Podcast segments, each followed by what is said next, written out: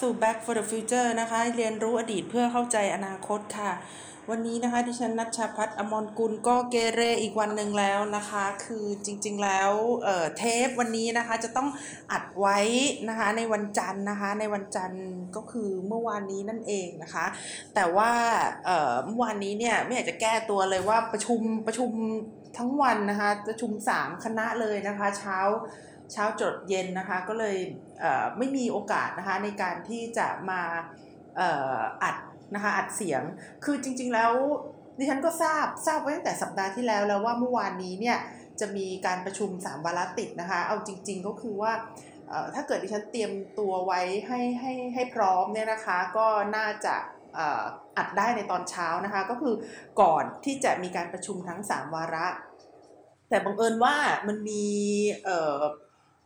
เรื่องราวนะคะที่สอดแทรกเข้ามากระทันหันนะคะ ก็เลยไม่สามารถทำให้อัดตอนเช้าได้นะคะ สืบเนื่องจากว่าตัวเองเนี่ยเป็นเป็นหนึ่งในผู้จัดนะคะหนึ่งในผู้จัดการประชุมเนี่ยนะคะ แล้วพอดีพอมันมีเรื่องเข้ามาปุ๊บเนี่ยมันก็ต้องสักสางนะคะก่อนที่จะจัดประชุมนะคะก็เลยทำให้อ่อ ไม่สามารถจริงๆนะคะไม่สามารถจริง ๆ ที่จะเคลียร์เวลาตอนเช้าแล้วก็ทำงานได้ อีกเรื่องหนึ่งเนี่ยนะคะก็คือว่าเอ่อเท่าที่ที่ฉันอยู่ในแวดวงการทำงานเนี่ยนะคะมาหลายสิบปีเนี่ยนะคะพบว่านะคะการประชุมเนี่ยเอ่อที่ในในแวดวงที่อยู่มันไม่ค่อยมีประสิทธิภาพนะคะคือคือบางเรื่องเนี่ยบางเรื่องแล้วเอ่อ มันไม่ใช่เรื่องที่จะต้องเป็นการระดมความคิดเห็นหรือว่าการตัดสินตกลงใจนะคะ ก็ไม่ควรที่จะเอามาอยู่ในวาระการประชุมนะคะ ควรจะเป็นเรื่องของการการรายงานเพื่อทราบ ซึ่งบางเรื่องเนี่ยสามารถที่จะเอ่อเอ่อเวียนเอกสารนะคะ หรือว่าส่งเอกสารที่เป็นรายละเอียดนะคะไปที่ผู้รับผิดชอบแต่ละคน หรือว่าให้ผู้รับผิดชอบแต่ละคนเนี่ยส่งส่งงานไปให้ส่วนรวมได้นะคะ แล้วก็ในวันประชุมเนี่ยก็อาจจะมีการรายงานสั้นๆนะคะเอาเอาเป็นแบบหัวข้อนะคะว่าเออมันมันเกิดอะไรขึ้นบ้างเพื่อเพื่อที่ที่ประชุมใหญ่นะคะจะได้ทราบร่วมกันนะคะ แต่ถ้าไปลงรายละเอียดหมดเลยนะคะ หรือว่าไปตัดสินใจอะไรทุกๆ เรื่องเลยเนี่ยจะให้การประชุมนะคะยืดเยื้อยาวนาน แล้วก็ ไม่ได้ไม่ได้มีความสุขนะคะ เพราะว่าการประชุมเนี่ยการประชุมถามว่าทำไมต้องประชุมนะคะประชุมเพื่อที่จะแลกเปลี่ยนนะคะ ถ้าใครที่เป็นประธานการประชุมนะคะ หัวหน้าการประชุมแล้วพบว่านะคะ การประชุมของเราเนี่ยมีเราพูดคนเดียวนะคะ มันก็น่าจะแปลกแล้วนะคะ โดยปกติการประชุมก็ไม่น่าจะเป็นการพูดคนเดียวอย่างเดียวนะคะ การประชุมควรจะเป็น interactive นะคะควรจะพูดคุยกัน ควรจะสอบถามกันนะคะ แสดงความคิดเห็นต่อกันนะคะ แล้วก็การประชุมเนี่ยนะคะไม่จำเป็นจะต้องอยู่ในห้องเท่านั้นนะคะ การประชุมเนี่ยอาจจะอยู่ในรูปแบบอื่นๆก็ได้นะคะแต่ขออย่างเดียวนะคะ อย่าส่งไฟล์ทางไลน์นะคะ คือคือจะส่งไฟล์ทางไลน์เนี่ยนอกนอกจากจะทำให้ไลน์หนักนะคะไลน์หนักแล้วก็ทำให้อ่อ กินหน่วยความจำนะคะ ในอุปกรณ์ต่างๆนะคะ โดยเฉพาะอย่างยิ่งโทรศัพท์มือถือแล้วเนี่ย ก็ก็ยังมีอุปสรรคก็คือไฟล์จะหายด้วยนะคะโดยปกติแล้วเนี่ยเวลาเราส่งไฟล์ในไลน์นะคะ ไฟล์มันก็จะมีอายุเก็บไว้แค่ 15 วันนะคะ ยกเว้นเราจะกด keep กด save อะไรก็ตามทีนะคะ แต่ถ้าจะส่งไฟล์ก็ควรจะส่งในทางอีเมลนะคะ หรือว่าอัปโหลดขึ้นเอ่อเอ่อ cloud นะคะ cloud system ไว้นะคะเอ่อ ดิฉันเนี่ยอยากจะให้คนที่ทำงานร่วมกันเนี่ยนะคะ ตั้งเป็นจะเป็น Google จะเป็น OneDrive หรือเป็น Dropbox ก็ได้นะคะแล้วก็อัปโหลดไฟล์ขึ้นไปนะคะ แล้วก็อาจจะอาจจะส่งลิงก์นะคะไลน์เนี่ยเอาไว้ส่งลิงก์นะคะ หรือว่าส่งไปทางอีเมลก็ได้นะคะ ถ้าเกิดอยากถนัดส่งทางอีเมลก็ได้นะคะ ปกติอีเมลมันสำหรับดิฉันเนี่ยมันไม่ใช่ช่องทางในการชี้แจงข่าวสารนะคะ เพราะเพราะว่า เพราะว่ามี newsletter อะไรมากมายเหลือเกินนะคะ ก็คือดิฉันเนี่ยไป subscribe กับหลายหลายๆหนังสือพิมพ์นะคะเอ่อ economic EIU นะคะนิเคอีเอเชียอะไรเงี้ยนะคะ คือคือแต่ละวันเนี่ยเขาก็จะส่งพวกไฮไลท์นะคะ ว่าวันนี้มีข่าวอะไรเนี่ยทำให้ดิฉันเนี่ยบางทีเปิดอ่านแล้วก็สามารถทำตัวเองให้ทันสมัยนะคะ รู้ว่ามันมันมีเรื่องอะไรเกิดขึ้นบ้างนะคะ ถ้าเกิดมีเวลาก็ก็เปิดนะคะ ไม่มีเวลาก็ไม่ได้เปิดนะคะ แต่ว่าถ้ามันเป็นเรื่องแบบนัดประชุมนัดอะไรเนี่ยแล้วมาทางอีเมลเนี่ยบางทีมันมองไม่เห็นจริง ๆนะคะ ก็เลยก็เลยมีความลำบากอยู่บ้างนะคะ เวลาที่จะ นัดรับประชุมอะไรต่างๆ นานา ทีนี้มันเหมือนกับว่าบ้านเราเนี่ยมันมีแพลตฟอร์มเยอะแยะมากมายนะคะ ไม่ว่าจะเป็น Line ไม่ว่าจะเป็น Messenger ใน Facebook นะคะ หรือว่าเป็นอีเมลอย่างที่บอกไปเนี่ยนะคะ มันก็เลยทำให้มันไม่มีเอกภาพอะค่ะบางบางทีบางคนเนี่ยคนที่เราติดต่อด้วยเนี่ยเขาเอ่อค่ะดังนั้นเนี่ยนะคะเพื่อที่จะให้การประสานงานมีประสิทธิภาพเนี่ยนะคะ ก็ควรจะมีการตกลงกันไว้นะคะ สมมติว่าเพิ่งจะมาเจอกันหรือว่าทำงานร่วมกันมานานแล้วก็ตามทีนั่นแหละควรจะมีการคุยกันว่าเราจะติดต่อกันทางไหนบ้างนะคะ อย่างเช่นปรึกษาหารือนะคะ เราจะใช้ช่องทางไหนนะคะ ฝากไฟล์ไว้นะคะ เราจะใช้ช่องทางไหนนะคะ Google Classroom ก็เป็น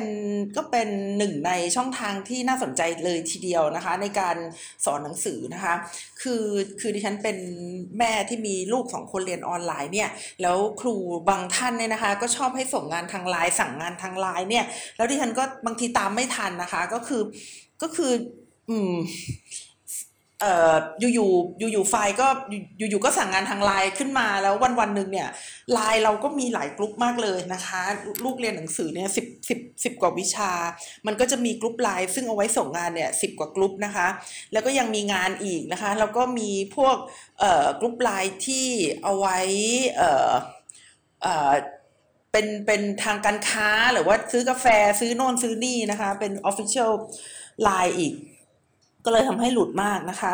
แล้วก็บางทีเนี่ยส่งงานครูไปแล้ว แล้วครูก็เช็คไม่เช็คไม่เห็นนะคะ ก็ก็เข้าใจว่าเด็กนักเรียนมันมีตั้ง 50 คนครูก็คงมีกรุ๊ปไลน์เยอะพอๆกับดิฉันนะคะ แล้วครูบางคนที่เป็นคุณแม่หรือคุณพ่อด้วยเนี่ย ก็จะต้องมีกรุ๊ปไลน์ของลูกอีกด้วยไว้ให้ครูตามงานนะคะ มันก็เลยปวดหัวมากว่าทำไมครูต้องมาสั่งงานทางไลน์นะคะทำไมครูไม่สั่งงานใน Google Classroom นะคะ ก็สิ่งเหล่านี้นะคะก็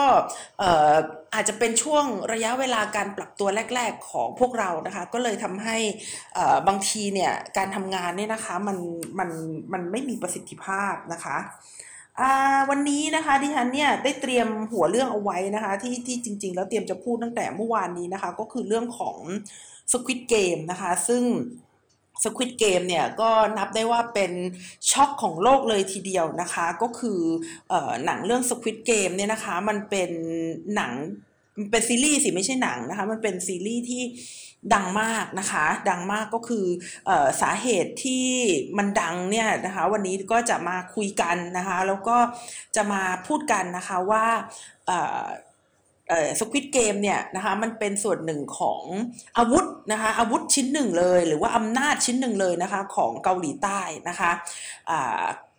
หนังเรื่องหรือว่าซีรีส์เรื่องนะคะ Squid Game เนี่ยนะคะอยู่ๆนะคะก็กลายเป็นซีรีส์นะคะที่โอ้โห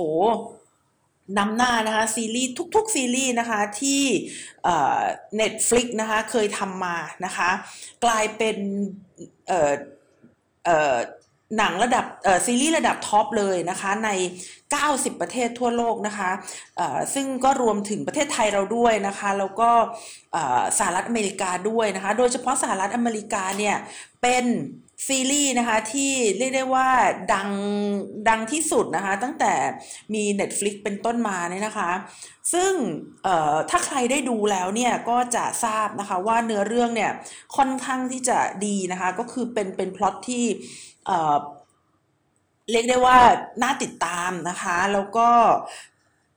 ส่วนหนึ่งที่ทำให้ Squid Game เนี่ยนะคะ เป็นซีรีส์ที่ น่าสนใจนะคะก็คือมันเป็นซีรีส์ที่มีความเกี่ยวข้องนะคะกับความเหลื่อมล้ำนะคะ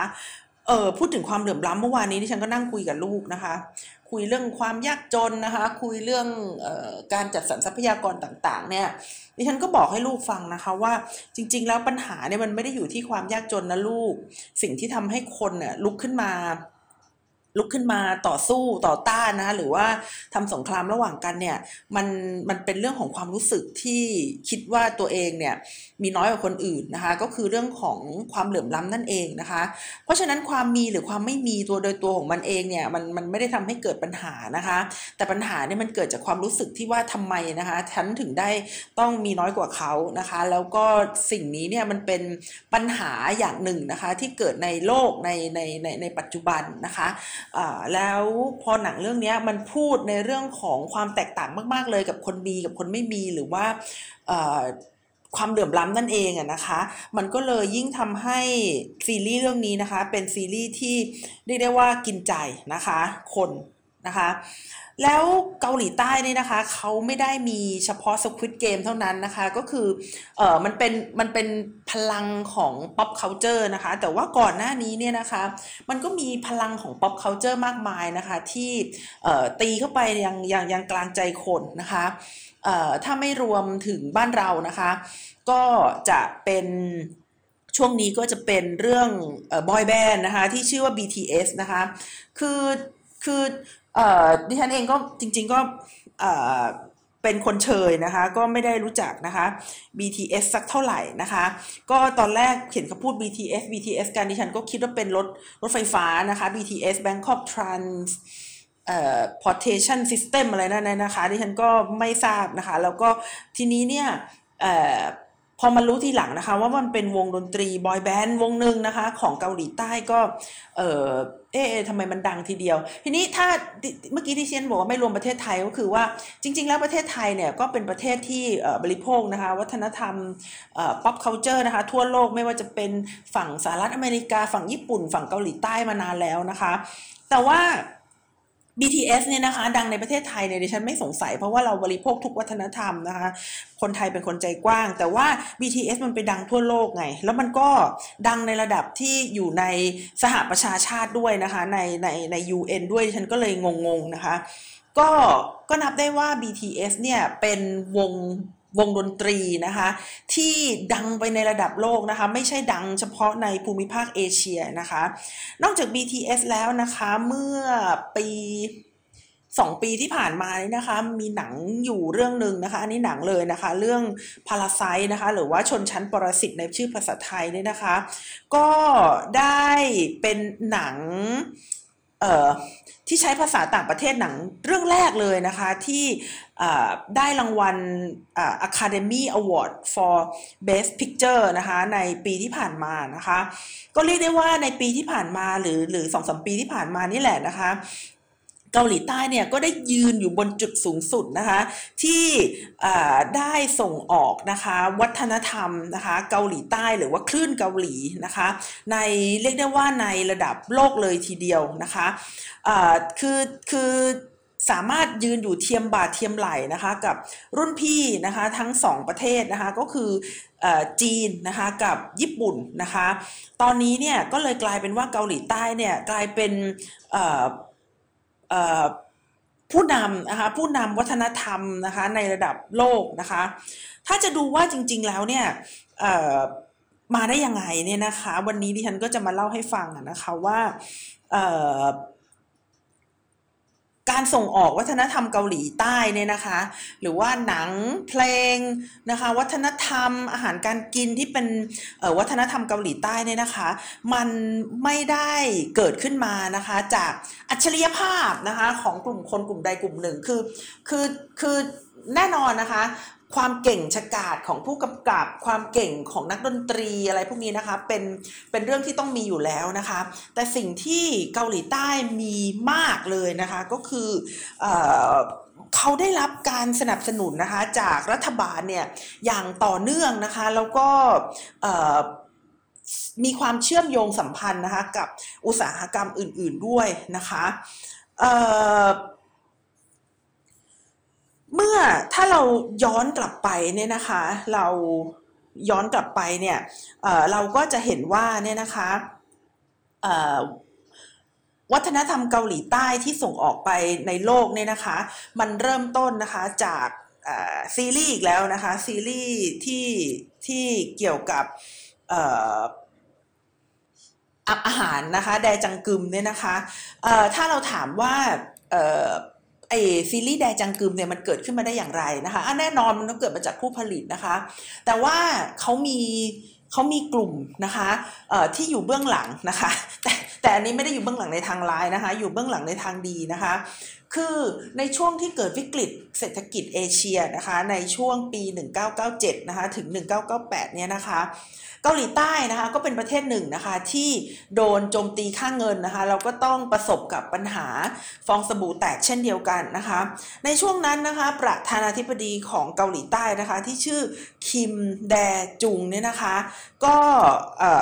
มองว่านะคะในการที่จะฟื้นตัวมาจาก วิกฤตเศรษฐกิจเนี่ยนะคะ จะต้องมีเศรษฐกิจบางอย่างเนี่ยนะคะ รองรับเกาหลีใต้ไว้นะคะ ซึ่งคิมแดจุงเนี่ยนะคะเขามองว่าควรที่จะเป็นนะคะธุรกิจที่เกี่ยวข้องกับวัฒนธรรมนะคะควรที่จะเป็นธุรกิจที่เกี่ยวข้องกับวัฒนธรรมนะคะหรือว่าอุตสาหกรรมวัฒนธรรมนั่นเองนะคะ ซึ่งก็จะประกอบไปด้วยนะคะ ดนตรีนะคะ ซีรีส์ละครนะคะหนังนะคะการ์ตูนนะคะเกมนะคะแล้วก็การการสร้างบุคลิกนะคะหรือว่าคาแรคเตอร์ต่างๆนะคะ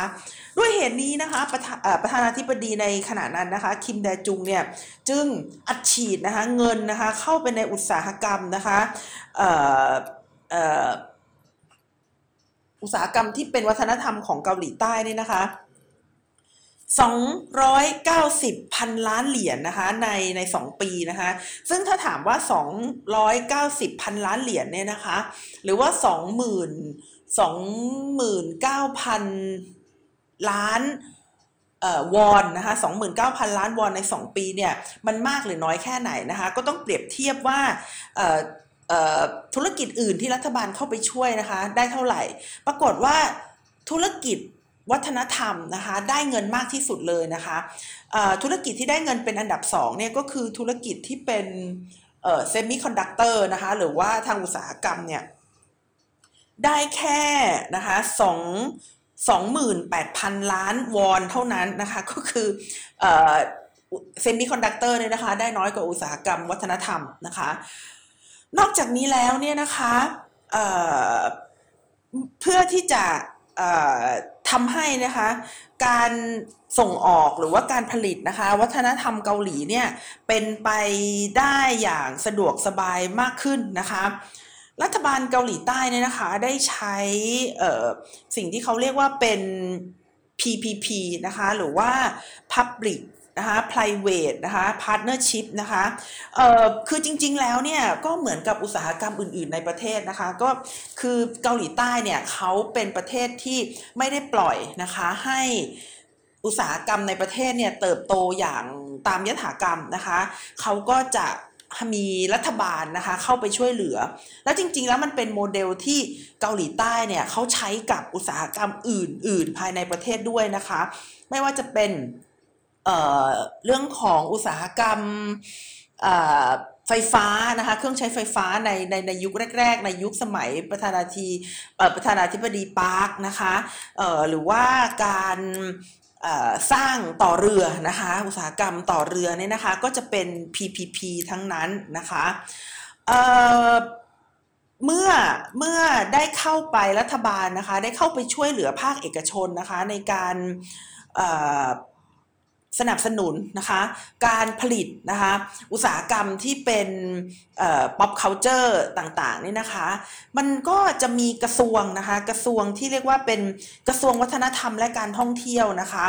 ได้ร่วมมือนะคะกับภาคเอกชนเนี่ยในการทำ business plan ร่วมกันนะคะว่าจะส่งออกนะคะซีรีส์เกาหลีนะคะหนังนะคะแล้วก็เพลงต่างๆเนี่ยนะคะ ไปให้กับ ต่างประเทศได้อย่างไรนะคะก็คือก็คือ target ของเขาเนี่ยไม่ได้เป็น target ที่อยู่ภายในประเทศ แต่เป็น target นะคะที่จะส่งออกไปต่างประเทศนะคะ นอกจากนี้แล้วเนี่ยนะคะก็ยังมีในเรื่องของการสนับสนุนเงินทุนนะคะให้กับผู้ประกอบการนะคะ แล้วก็มีการสนับสนุนการอบรมนะคะให้กับศิลปินต่างๆด้วยนะคะคือคือไม่ใช่แค่วางแผนแต่ว่าได้สนับสนุนเงินช่วยเหลือนะคะ แล้วก็ในเรื่องของการเทรนนิ่งด้วยนะคะ ซึ่งนี่ก็เป็นวิธีการทำงานของเกาหลีใต้ในทุก ๆ อุตสาหกรรมนะคะที่ผ่านมานะคะ เพราะฉะนั้นนะคะในปี 2002 เนี่ยนะคะ มันจะมีหนังอยู่เรื่องซีรีส์อยู่เรื่องหนึ่งไม่ทราบว่าเคยเคยเคยดูกันหรือเปล่านะคะ ก็คือเรื่องเรื่อง Winter Sonata นะคะรักในสายลมหนาวอะไรประมาณนี้นะคะ ก็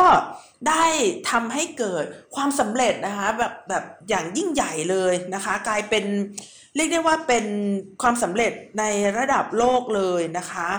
ทำให้ หนังนะคะ วัฒนธรรมภาษา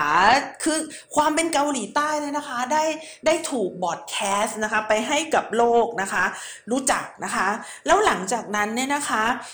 สินค้านะคะที่มาจากหนังเรื่องนี้นะคะ Winter Sonata เนี่ยนะคะ แล้วก็คณะนักแสดงนะคะ ก็กลายเป็นสินค้านะคะของเกาหลีใต้ในทันทีนะคะ จริง ๆ แล้วเกาหลีใต้กับญี่ปุ่นเนี่ยเขาไม่ค่อยถูกกันนะคะ สืบเนื่องจากปัญหาสงครามโลกนะคะ แต่นะคะพอคณะคณะนักแสดงนะคะ เรื่องวินเทอร์โซนาตาโซนาตานะคะ ไปจัดแฟนคลับมีดนะคะที่ ญี่ปุ่นนะคะปรากฏว่ามีคนญี่ปุ่นนะคะสาวๆนะคะหนุ่มๆนะคะมาให้การต้อนรับนะคะ ดารานะคะในเรื่อง Winter Sonata นะคะอย่างเนืองแน่นเลยทีเดียวนะคะ ก็ถือว่าเป็นเป็นความสำเร็จที่น่าประทับใจนะคะ นอกจากนี้แล้วเนี่ยนะคะนักท่องเที่ยวนะคะเดินทางไปตามกระแสนะคะ เดินตามไปย่ำรอยเท้านะคะ Winter Sonata เนี่ยมากขึ้นนะคะ จากปี 2003 ถึงปี 2004 เนี่ย มากขึ้นเกือบจะ 75%เลยทีเดียวนะคะ นี่ก็เป็นความสำเร็จที่ที่น่าประทับใจนะคะสำหรับความช่วยเหลือจากรัฐบาลก็ไม่ได้หยุดอยู่แค่นั้นนะคะ ไม่ได้หยุดอยู่ที่การตั้งต้นเท่านั้นนะคะ ประธานาธิบดีท่านต่อมานะคะก็คือโรมูยวนเนี่ยนะคะก็ได้เป็นประธานาธิประธานาธิบดีในช่วงนั้นพอดีนะคะ ก็คือ ประมาณปี 2003 เนี่ยนะคะ ก็ได้คล้ายๆกับวางยุทธศาสตร์ชาตินะคะแต่ของเขามีคำเดียวของเรามี 20 อันคืออะไรบ้างก็ไม่รู้เนี่ยนะคะเออของเราไม่ไม่ได้มี 20 อันของเรามีกี่อันของเราเป็น 20 ปีนะคะ แต่ว่ามี 6 ด้านนะคะ ซึ่งซึ่งเอ่อคืออะไรบ้างก็ไม่รู้เนี่ยนะคะ แต่ว่าประธานาธิบดีโลนะคะ ก็ได้มียุทธศาสตร์นะคะ เรื่องเอ่อ creative Korea นะคะ หรือว่า เกาหลีใต้สร้างสารรค์นะคะแล้วก็ยังเพิ่มเงินสนับสนุนนะคะในอุตสาหกรรมวัฒนธรรมด้วยนะคะ และ ประธานาธิบดีคนต่อมานะคะลีมุงบักเนี่ยนะคะยังได้เพิ่มเงินสนับสนุนต่อด้วยนะคะ และก็ให้ความสำคัญกับการส่งออกวัฒนธรรมนะคะ ในการสร้างภาพลักษณ์นะคะของเกาหลีใต้นะคะ แล้วก็เป็นสิ่งที่จะช่วยผลักดันนะคะให้เศรษฐกิจเกาหลีใต้เนี่ยเติบโตด้วยนะคะ เพราะฉะนั้นประธานาธิบดีลีเนี่ยนะคะ ก็จะสนับสนุนนะคะ อาหารเกาหลีนะคะ ตัวอย่างเช่นกิมจินะคะเอ่อพูดถึงกิมจิเนี่ยนะคะเออก็เออคนเกาหลีใต้เนี่ยเขาชอบรับประทานกิมจิมากเลยทีเดียวนะคะ ดิฉันก็เป็นอีกคนหนึ่งที่ชอบรับประทานมากเช่นเดียวกันนะคะ แต่ว่าเออเออบางทีก็หาอร่อยอร่อยทานทานยากอยู่นะคะ คือคือบางที่เนี่ยมันมันเหมือนมันยังหมักไม่เข้าที่นะคะ กินแล้วมันก็ เปรี้ยวเกินไปบ้างอะไรบ้างเนี่ยนะคะ แต่ก็เอ่อถ้าได้ทานของอร่อยนี่บอกบอกเลยนะคะว่ากิมจินี่ถ้าได้ทานของดีนี่จะติดใจจริงๆค่ะอร่อยมากจริง ๆนะคะสำหรับประธานาธิบดีคนถัดไปเนี่ยนะคะปักกวนฮีเนี่ยนะคะเขาก็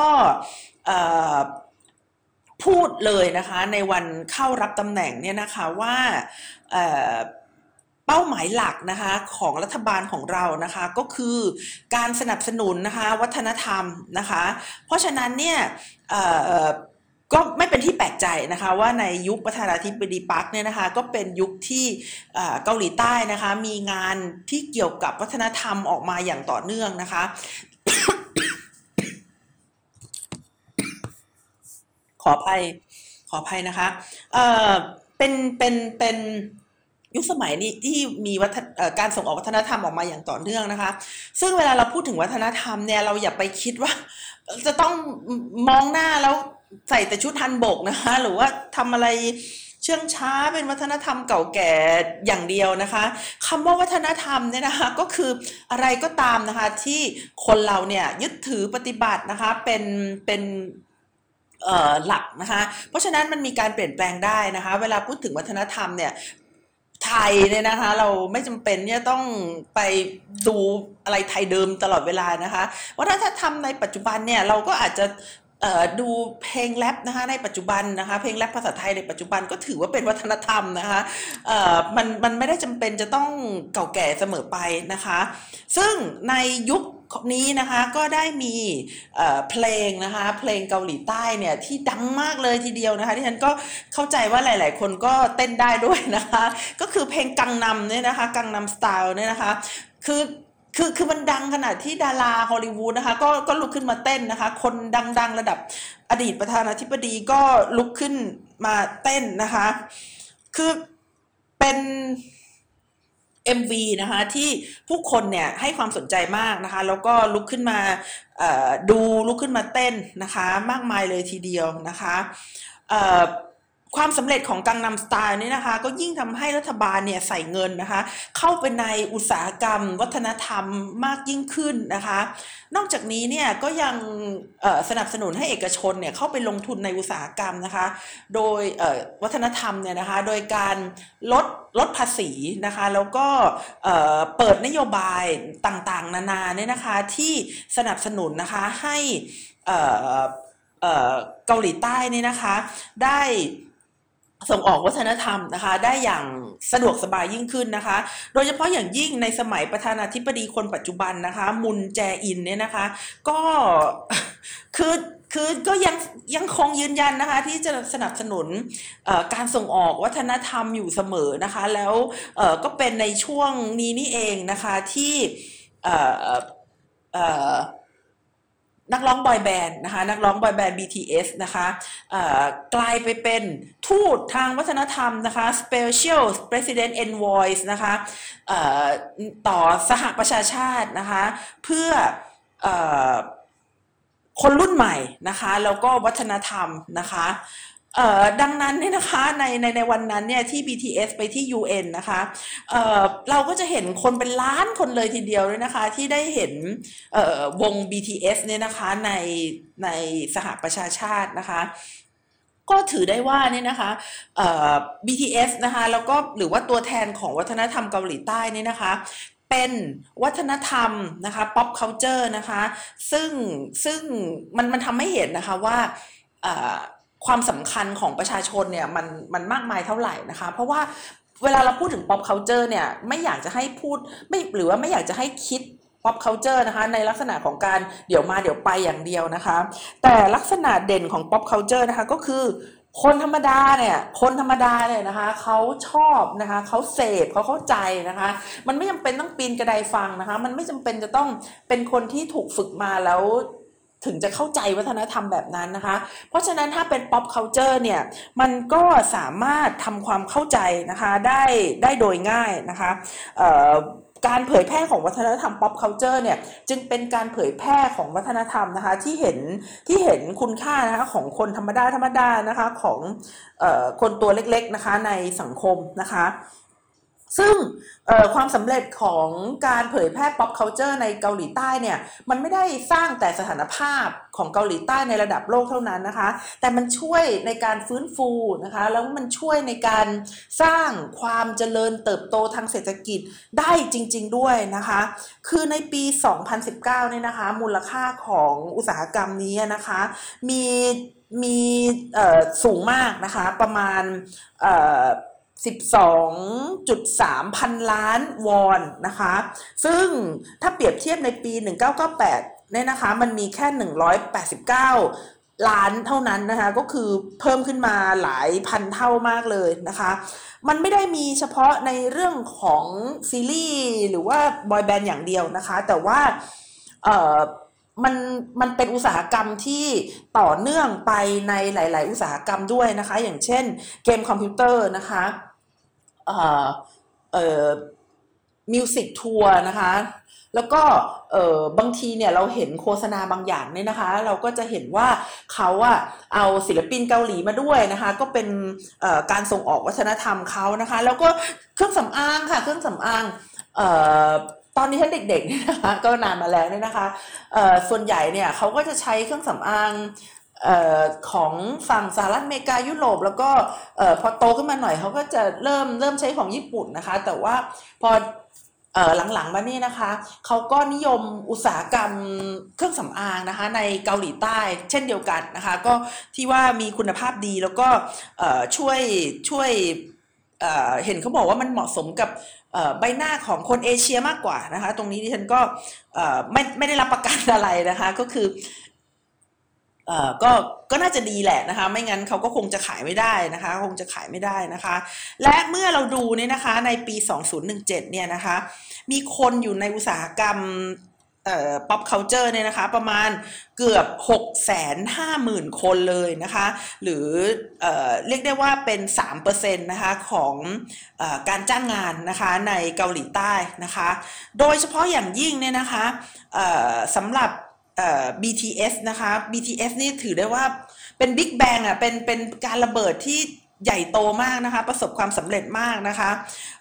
ถ้าเกิดเราดูใน Hyundai Research นะคะ ซึ่งเป็นสถาบันวิจัยแห่งหนึ่งนะคะของเกาหลีใต้เนี่ยนะคะเขาบอกว่าเฉพาะ BTS เนี่ยนะคะได้สร้างรายได้นะคะถึง 3.5 พันล้านวอนนะคะต่อต่อปีนะคะในในกิจกรรมทางเศรษฐกิจนะคะ เอ่อ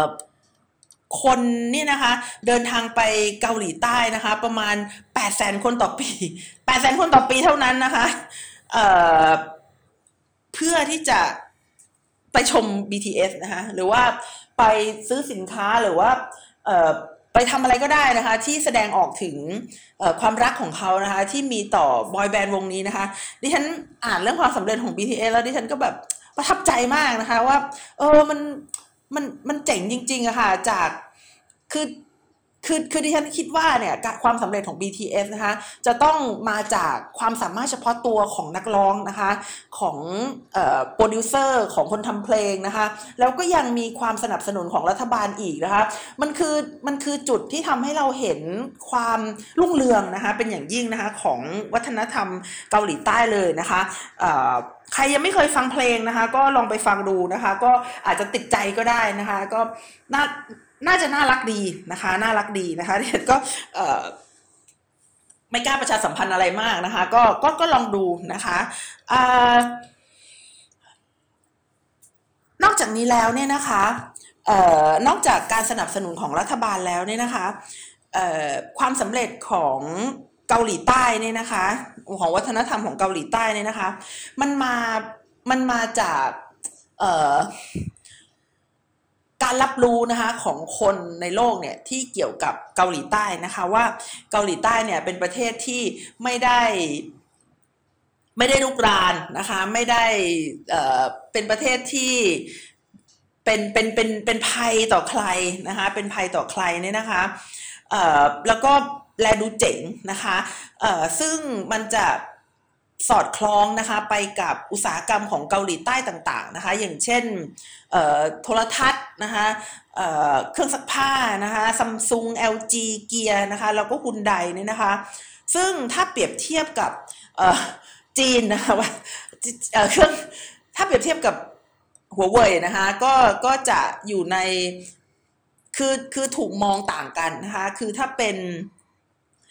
สินค้าอุตสาหกรรมเนี่ยที่มาจาก เกาหลีใต้นะคะก็จะแลดูเป็นมิตรนะคะมากกว่าฮุนไดเออขอโทษค่ะมากกว่าหัวเว่ยนะคะมากกว่าหัวเว่ยของประเทศจีนนะคะเพราะว่าหัวเว่ยของประเทศจีนเนี่ยก็ถูกมองว่าเป็นสปายนะคะแล้วก็ลักษณะของประเทศจีนที่จะออกแนว aggressive นะคะกับหลาย ๆ ประเทศทั่วโลกเนี่ยก็เลยทำให้สินค้าจากจีนหรือว่าวัฒนธรรมจากจีนนะคะ ได้รับการยอมรับนะคะโดยเปรียบเทียบเนี่ยนะคะน้อยกว่าเกาหลีใต้นะคะ หรือเปรียบเทียบกับวัฒนธรรมญี่ปุ่นก็ได้นะคะ คือในยุค 1980 เนี่ยการเติบโตของอุตสาหกรรมญี่ปุ่น อย่างเช่น Toyota Honda Sony พวกนี้เนี่ยนะคะ มันแลดู aggressive มันแลดูมันแลดู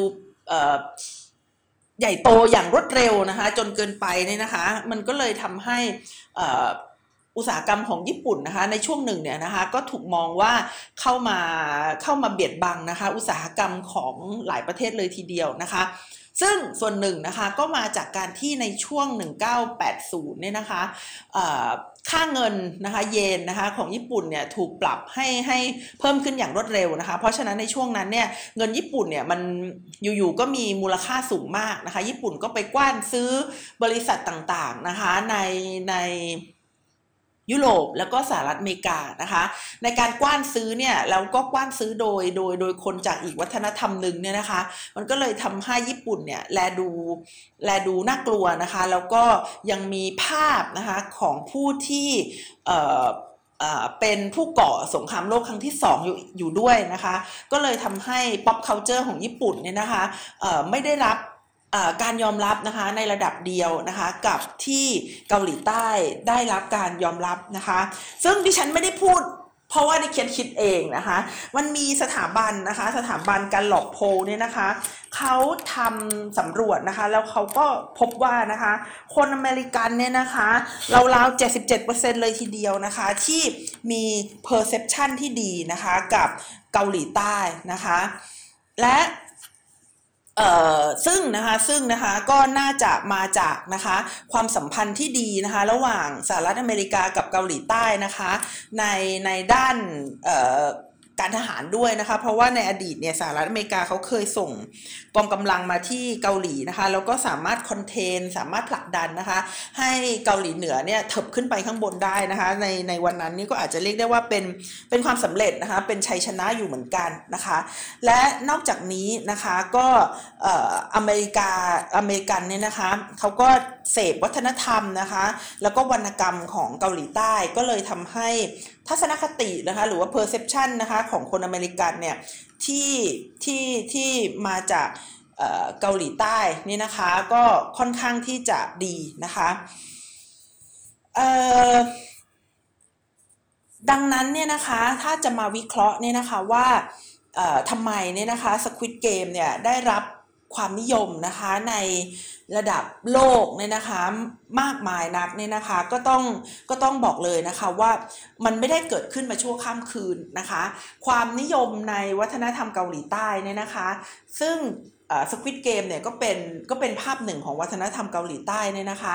มันเกิดมาหลายปีแล้วนะคะ ก็นับได้ว่าสร้างมานะคะตั้งแต่สมัยปี หนึ่งเก้าเก้าแปดแล้วนะคะหนึ่งเก้าเก้าแปดแล้วนะคะ คือมันเป็นอุตสาหกรรมนะคะที่ได้รับการสนับสนุนจากรัฐบาลนะคะอย่างต่อเนื่องสองนะคะก็คือพล็อตเรื่องต่างๆเนี่ยนะคะมีความน่าสนใจนะคะฉีกออกไปจากพล็อตเรื่องนะคะหนังของ ตะวันตกนะคะอยู่นะคะคือคือมีคนมาถามดิฉันแหละว่าสควิตเกมเนี่ยเป็นยังไงฉันเล่าให้ฟังก็ถามว่าเหมือนฮังเกอร์เกมหรือเปล่าดิฉันก็บอกว่า มันมันมันก็มีทั้งเหมือนและไม่เหมือนนะคะ ก็คือสิ่งที่เหมือนนะคะก็คือก็คือมันเป็นเกมที่เล่นกันด้วยความตายความความความอยู่รอดนะคะ แต่ว่ามันมีบางเรื่องที่ไม่เหมือนนะคะ โดยเฉพาะในเรื่องของความเหลื่อมล้ำนะคะ ในในเรื่องสควิตเกมเนี่ยเป็นเรื่องของการชี้ให้เห็นนะคะ ในเรื่องของความเหลื่อมล้ำนะคะ แต่ว่าในเรื่องของ Hunger Game เนี่ยเป็นเรื่องของอออำนาจนะคะการที่ หน่วยต่างๆเนี่ยเขาเขาเขาถูกถูกถูก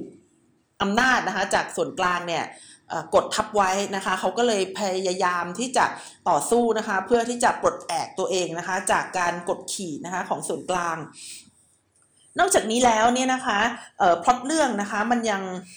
มันยังใครๆก็ดูได้นะคะ คือถ้าเกิดคนบอกว่า Squid Game เนี่ยมันแรงนะคะ แต่ถ้าเราดูในภาพรวมของวัฒนธรรมเกาหลีนะคะ เราก็จะพบว่าหนังของเกาหลีใต้ส่วนใหญ่เนี่ยเขาจะไม่ค่อยมีฉากเปลือยนะคะ ไม่มีฉากที่แบบรุนแรงอะไรมากมายนะคะ เพราะฉะนั้นดูกันได้ในบ้านนะคะ แล้วก็ที่สำคัญนะคะ production ดีมากนะคะproduction ดีมากจริง ๆ นะคะฉากก็จะสวยงามนะคะ แล้วก็ใน Squid Game เนี่ยนะคะ เป้าหมายเนี่ยก็คือการต่อสู้นะคะเพื่อคนในครอบครัวนะคะ ซึ่งมันเป็นมันเป็นพล็อตที่ขายได้นะคะในในตะวันตกเนี่ยเขาไม่ค่อยจะมีพล็อตแบบนี้นะคะในหนังที่ดิฉันคิดว่าเด่นมากในเรื่องพล็อตที่ต่อสู้เพื่อครอบครัวเนี่ยก็คือเรื่อง Fast and Furious นะคะคือคือที่ฉันเคยเคยคุยกับลูกศิษย์นะคะ บอกว่าทำไมคนก็ถึงไปดูกันเยอะจังเลยนะคะลูกศิษย์บอกว่า เพราะว่ามันมีรถสวยๆนะคะ แล้วมันก็มีในในตอนนั้นที่ถามเนี่ยก็คือประมาณภาคแรกเลยนะคะ บอกว่าก็มีบิกินี่นะคะ มีผู้หญิงสวยๆเยอะแยะนะคะ มันก็เป็นสิ่งที่ทำให้คนเนี่ยอยากจะเข้าไปดูนะคะ แต่ว่า เอ่อมันมีอีกเรื่องหนึ่งนะคะ ซึ่งซึ่งคือคือใครๆก็เอารถมาโชว์กันได้นะคะ ใครๆก็เอา